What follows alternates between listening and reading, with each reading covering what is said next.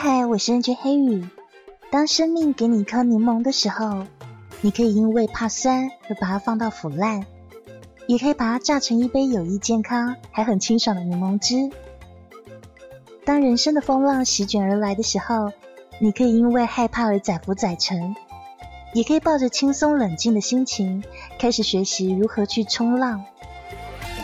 同样的一件事，从这个角度看来是悲剧。